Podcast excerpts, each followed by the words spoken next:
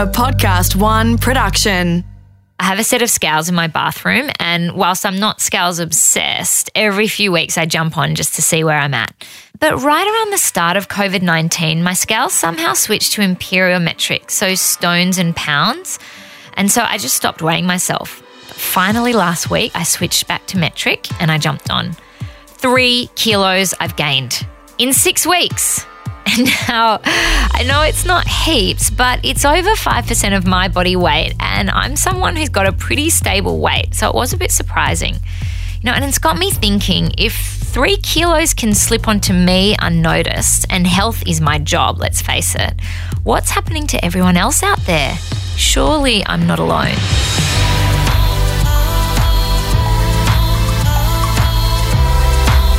This is Healthy Her with Amelia Phillips. And in this special series on navigating COVID 19 with kids, I'm wanting to talk about ISO weight gain. Yes, it's a real thing and what we can do about it.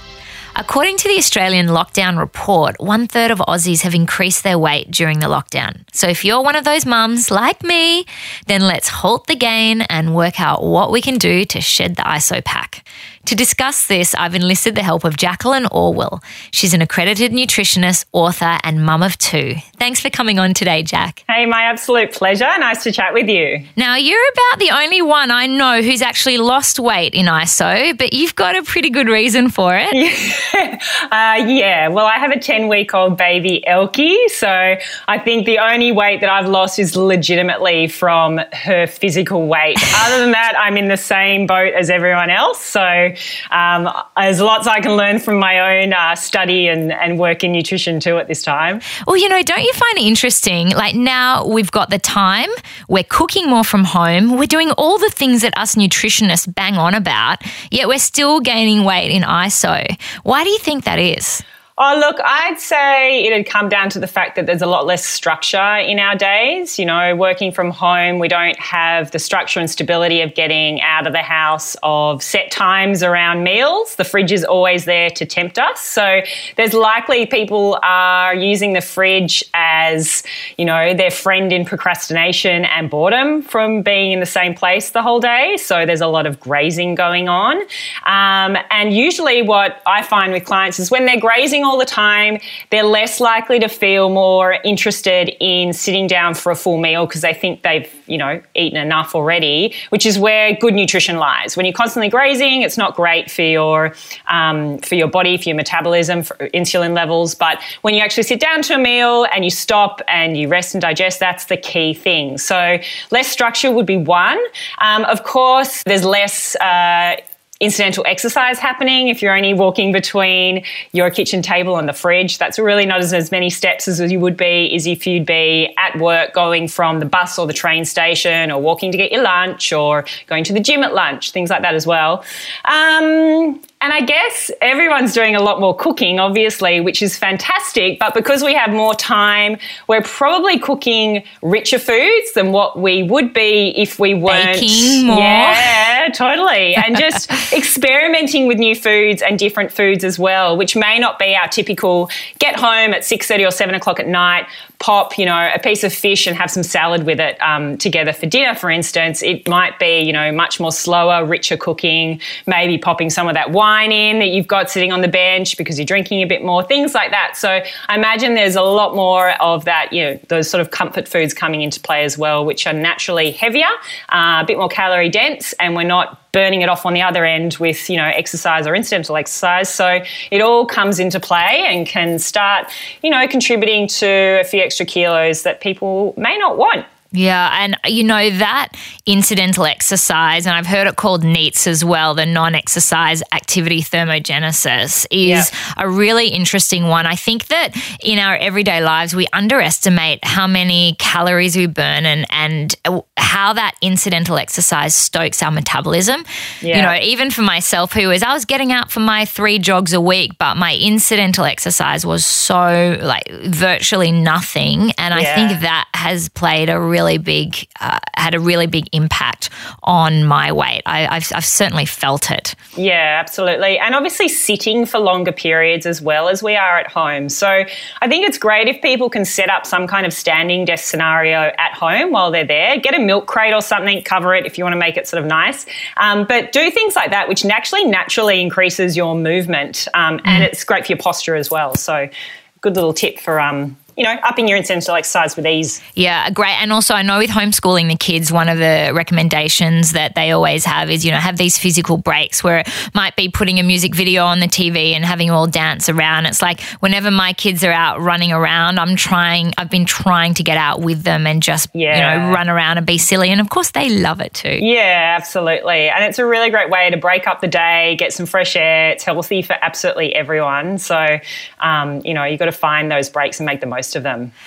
What would your recommendation be for the mums listening here who have gained a few extra kilos? The the kind of overarching principles that we should be adopting if we're wanting to at least maintain and not gain, or if we want to lose a little bit as well? Well, I think it's probably going back to that first point I made, which is creating some structure in your day. Don't fall into the trap of um, grazing all day. Rather, set your time for breakfast, snack, lunch, you know, an afternoon snack and dinner and stick to it. Um, make sure there are healthy things on hand and not just eating your kids' leftovers, but there are meals for you. Um, I think, especially as a new mum, for those that are listening out there, um, snacking on the leftover uh, you know, toast crusts and things like that is really common. Um, it's almost like its own its own food group, but you'd be so much better to have some boiled eggs in the fridge or something of that nature ready to just peel and go. You know, you need some time savers as well. So cook once, eat twice, and then that way there are already meals there in the fridge ready, um, and having healthy snacks on hand in there. So some cut up veggie sticks, things like that, that are not. Um, sugar laden treats and don't tempt you into doing more baking, but rather are nutrient dense and a little bit lighter and can help support, you know, a healthy metabolism, get some fiber into your body, um, and will either help you maintain or lose weight if you have been reaching for some of those more baked like goods for snacks, for instance.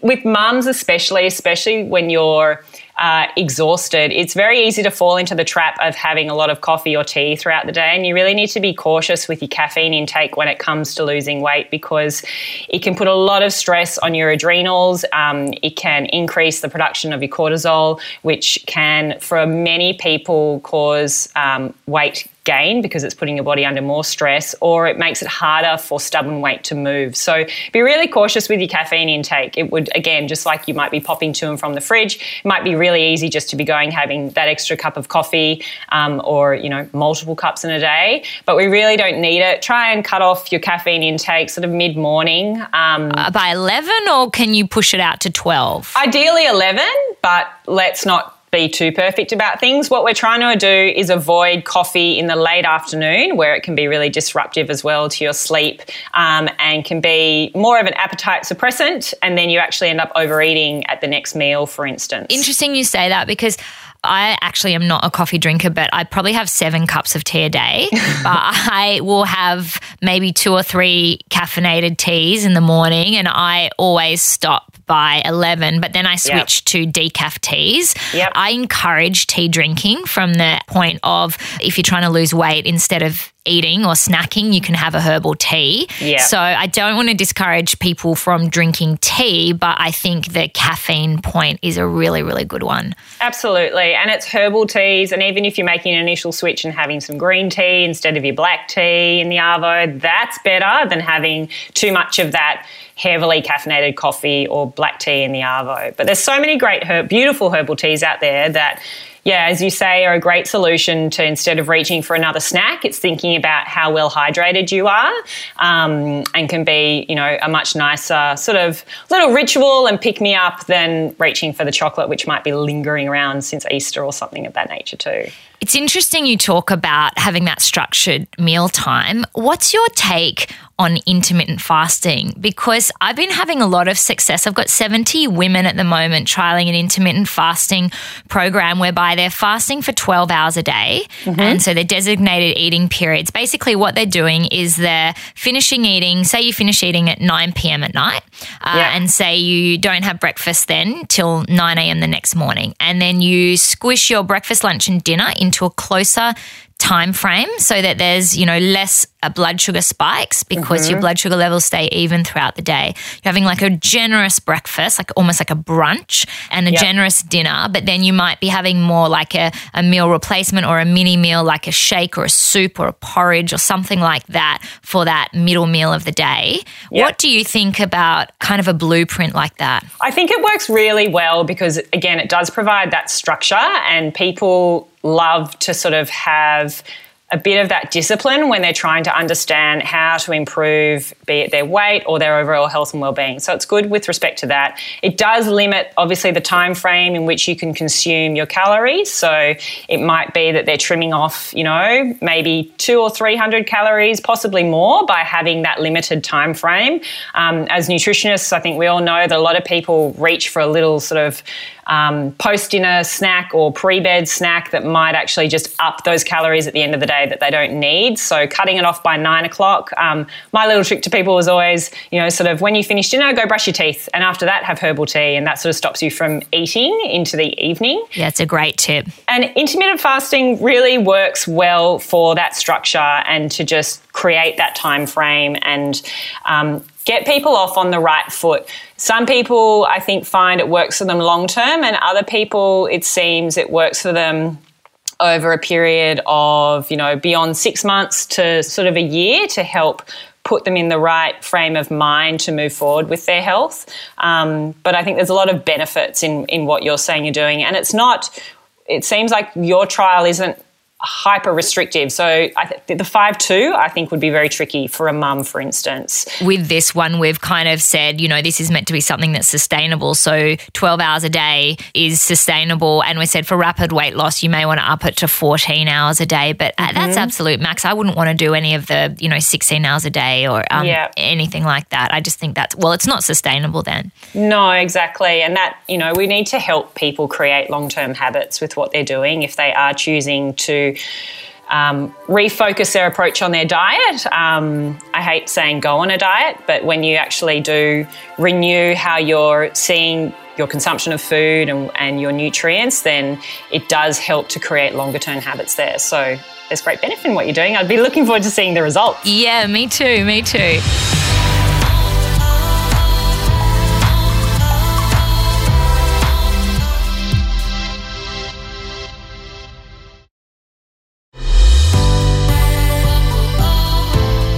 You have such amazing, delicious recipes on your website, and um, we love your recipes. Tell me, what are your go to healthy, filling ISO meals that you're recommending? Oh, um, I am doing a lot of plant based cooking, particularly at the moment. I'm just loving the exploration of it. Um, so, I think my family would say that our favourite go to is probably something as easy as a dal, um, which we might have with some steamed broccoli, um, you know, it's a little sprinkle of cashews and some whole grain rice on the side. How filling is dal? Oh, it's delicious. And it's so easy. And it is one of those things as well where if you looked in my freezer right now, you definitely see a pot of dal and a pot of curry in there. It's my cook once, eat twice meal. Um, we'll do pastas. I have a beautiful friend that makes us a delicious passata, and then we we can add in as we wish. So, you know, if we want to make it into a bolognese one night, I add in some lentils. I might have it with zucchini noodles because I'm a mad fan of them. Um, the boys might have it with spelt pasta. What about snacks as well? Oh gosh, so many. Um, I've literally just made today uh, my citrus glow bars, which are cashews, coconut, um, turmeric, cinnamon, bit of coconut oil, and a little bit of manuka honey. That's a real, really good one. It's got you know that beautiful, rich source of healthy fats, so it helps to keep your appetite nice and stable. Um, it's really easy to put together, and then you know you can just grab a little piece from the fridge or freezer. So it's like a little, like almost like a chew bar, like a little chewy bar. Is that what you mean? So would it, if you made it into a bliss ball, it'd be like a a orangey flavored kind of nutty bliss ball, but I'm too lazy to roll balls. I don't have time with all my, you know, with kids and stuff on my hands. So I just slice it up and it's, you know, like a little square. It's perfect. It's like the perfect little pick me up. Um, what else? A small handful of raw nuts and seeds, always a good one. You know, gets your magnesium, your zinc, and your fiber and your healthy fats in there. Um, can't go past things like uh, hummus with raw veggie sticks. Um, you know, plant based protein helps to stabilize your appetite and gets your fiber in, so that helps as well. What else do we love? Um, a smoothie, you know, either, you know, a little shake. Emil does a really lovely um, vanilla shake that I'm a mad fan of, or otherwise blending up a quick smoothie. And I'll often, with my smoothies, if I make it at the beginning of the day, I might have one mid morning and one in the afternoon and split the smoothie. So I'm having half at each snack as opposed to having a big dense smoothie. Um, yeah, a little at this time of year as well when it's cooling down, a little cup of soup is also nice as well. You know what I'm loving at the moment is veggie chips and uh, not the ones that you buy in a packet because let's face it, they're exactly They're the same healthy. pretty much as Yeah. your, you know, as your Doritos. I mean, maybe a tiny bit healthier, but not Yeah. much. But what I do, I get a mandolin and I'll just get either a zucchini, a beetroot, a sweet potato, um, carrot, and you just slice it in 30 seconds using a mandolin. Yep. Toss it in some oil, throw some paprika on it, uh, bake it in the oven for about eight minutes, and you've got a big bowl of really healthy veggie chips. Yum. And I've just been in ISO, I've been making a rule for my kids and for myself um, that screen time is green time. And that if we are snacking and we're, you know, watching a show or you're having a snack, then it's got to be something healthy. The only thing my kids did say to me the other day was, well, popcorn is corn, so that's a vegetable. So we can have popcorn, can't we? and I kind of couldn't really argue with that one. They're clever, aren't they? Oh, so clever. I do love that rule though. Screen time is green time. It's a good Yeah, way. I it think is a good one. Any way that we can get more veggies into our kids and to adults too as well because so many people lack that um, you know the recommended daily intake of fiber. So any way that you can get veggies in is a good one um, provided they're not deep fried i guess. But your chips sound delicious. I'd really like to try those. Oh, they're beautiful. Let's talk about exercise because exercise is a big component. Um, as well. And I know you're a nutritionist, but you can't really talk about health without balancing it out with the exercise. How have you been finding getting exercise in, or are you still in that baby bubble where you're not exercising at the moment? uh, i need exercise for mental health more than anything for me um, Me too. I'm such an addict to the endorphins. yes. And just, I think also after not, I'm a bit of a sweat and beetroot face addict. So after that, Nine months of not having any of that, and then you know your fourth trimester in this past sort of twelve weeks, where you know you you're definitely doing less, but at least for the first six weeks of that, it's literally you can't be sweating up the storm like you used to. Um, so the minute I was sort of able to have a little bit more of uh, high intensity kind of feeling of exercise, I, I organised it. So I actually hired a spin bike. That was my personal trick because getting out every day with a newborn isn't always that easy. But before that, we were doing just some lovely, really big, long walks, um, which was a great way to get Jet out and about as well. He'd either go on his skateboard or take his bike, and we'd go and do laps around the park. And of course, there's lots of amazing online programs as well. So either doing your body weight exercises, um, Pilates, and I've got a really great yoga program as well that I follow. So there's so many things that you can tap into, and so many uh, really creative ways that people have been utilizing just what they have at home for equipment instead of trying to, you know, buy in equipment, which, you know, let's face it, sold out within about a week. Um, people are being really clever. They're using bags of rice or filling up milk bottles. They're using their chairs. Um, the stairs that they have, anything that's close and nearby, a park bench. Um, so I think most important is that you actually are allocating some form of movement in every single day. Doesn't have to be high intensity every single day, nor is that healthy, but definitely get your body moving every day because there is so much to say for the benefits of exercise for your mental health. Um, and you know for plenty of other things as well. And one thing I've noticed is a lot of people that were gym goers have been exercising outdoors and just been loving that, getting in touch with nature, and uh, you know instead of staring at a, a screen in the gym uh, or on a machine, they're out and about. And you know, if, you talk about mental health. I think that it's great to see people mixing up their exercise routines and trying something a little bit different. Absolutely, and I hope that that is a habit that is maintained. I, I, hope that after all of this sort of subsides, that it's not let's go back to normal. That you know that we do use the outdoors and we use the outdoors as a time to connect with other people as well. I think it's teaching us a really good lesson. It's that you know, whilst we've all been such screen addicts previously, now we're gagging to get away from them.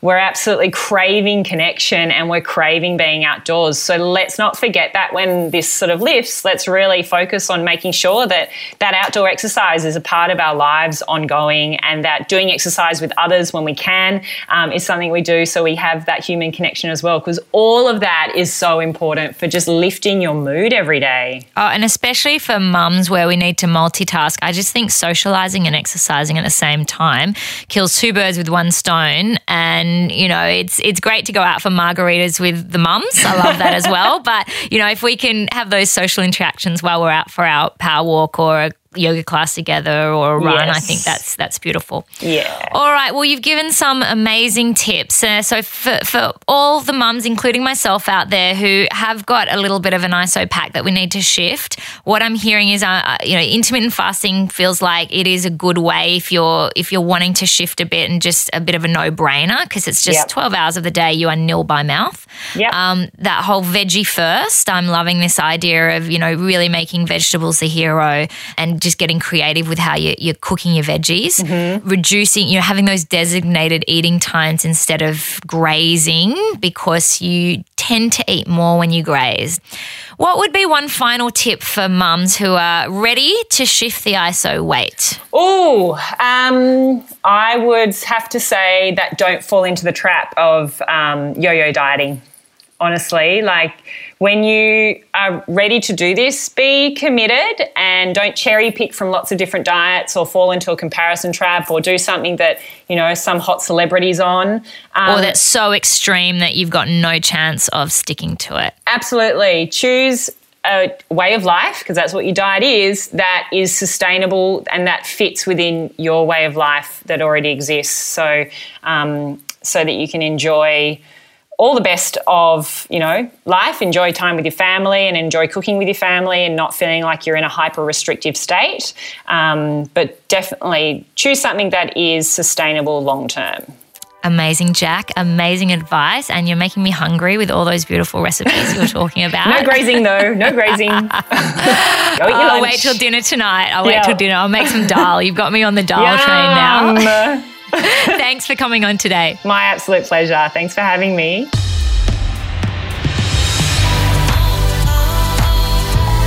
Healthy Her was presented by me, Amelia Phillips, and created in collaboration with Podcast One Australia. Producer Tina Matalov, sound production by Matt Niklich, theme music composed by Matthew Dwyer, executive producer Jennifer Goggin. To hear more episodes, listen for free at podcastoneaustralia.com.au, download the free Podcast One Australia app, or search Healthy Her. And for more tips and insights on this topic, visit my show notes at ameliaphillips.com.au.